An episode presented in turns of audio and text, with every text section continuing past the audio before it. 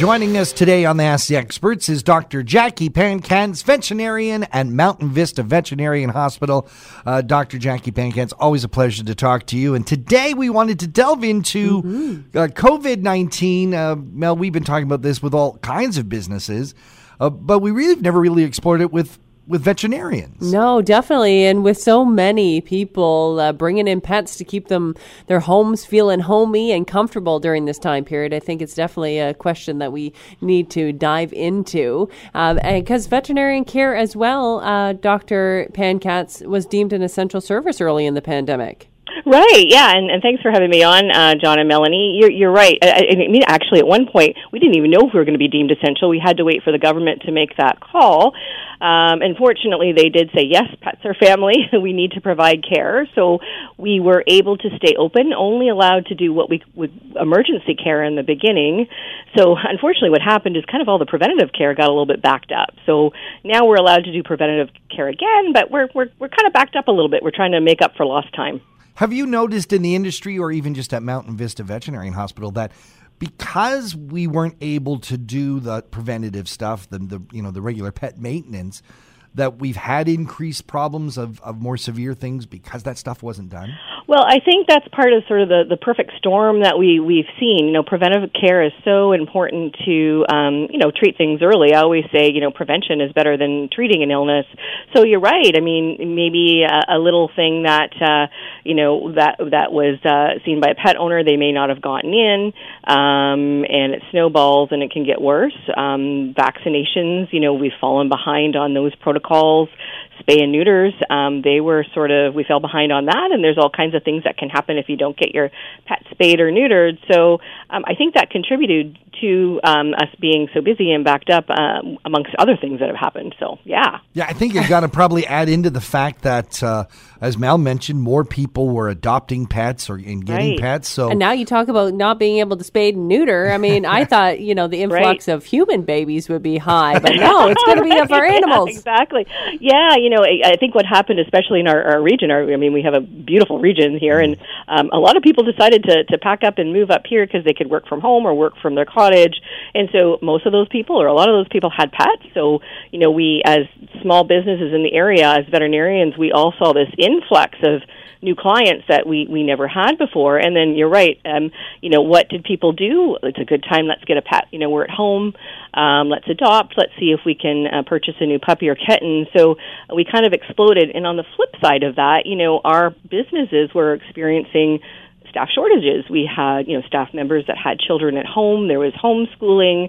We all had very strict COVID policies. So if anybody had a, a sniffle or, or anything like that, I said, okay, stay home, you know, get tested, you know, right. wait till that's negative to come back. So we kind of had this, again, perfect storm of an influx of, of new patients, but at the same time, um, a lack of staffing. So it really put a, a big stress on, on all of us here. We're seeing here in our community, especially, um, in restaurants and even some retail. Uh, they put up signs. This is a pandemic. We're short staffed. Please be kind. Please be patient. You know, we're doing yeah. our best. Yeah. Is that is it that same level for veterinary you know, medicine? I, I think you know we're affected just like any you know mm. any other business that's out there. So you're you're right, and and and I get it. You know, we're we're used to kind of you know we pre-pandemic world was we, we kind of called called up a, a clinic and maybe got an appointment the same day, or we walked into a restaurant and we got served right away.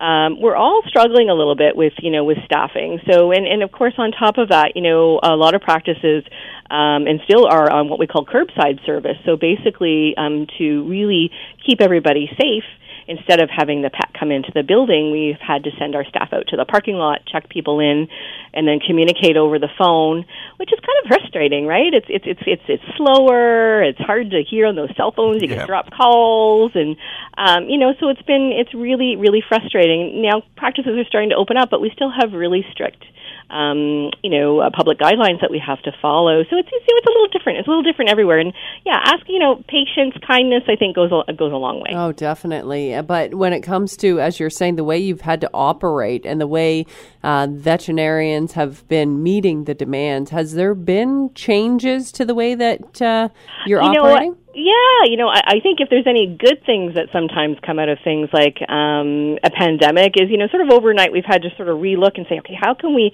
you know, we care about your pets, we want to get them in. How can we get them in more efficiently? So um, things like um, veterinary telemedicine, telehealth has sort of evolved out of this. Um, our governing board, the CVO, um, did not usually permit telemedicine. You know, an animal had to physically be in the building. We had to put our hands on it, um, make sure that you know the antibiotic was appropriate.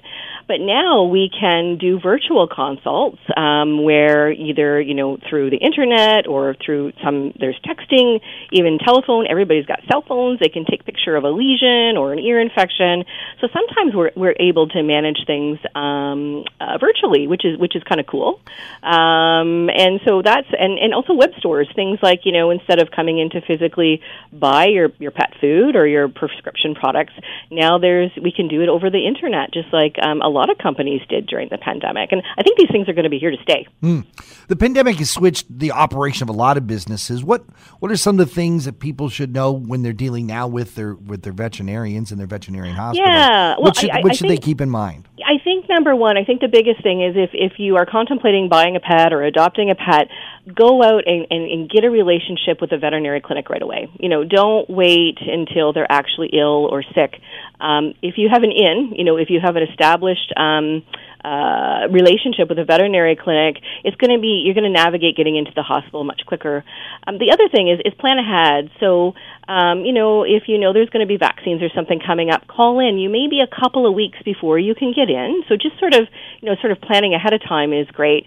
And also don't let the little things turn into big things you know, if your pet is, you know, not well and it's Monday, don't wait until say Friday at, you know, five o'clock when we're about to to close if they've been vomiting all week, call a little bit sooner so that we can kind of um, get things rolling earlier. It's easier to treat them um, in the early stages of an illness than you know later in the stages of an illness. So so don't wait if if there's a problem or a concern to call us.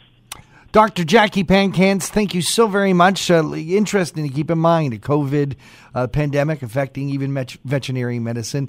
Jacquie Pankatz is from Mountain Vista Veterinary Hospital. Doctor, thank you so much for joining us on Talking the Town. Thank you so much. It's always a pleasure. I look forward to uh, the next uh, conversation next month.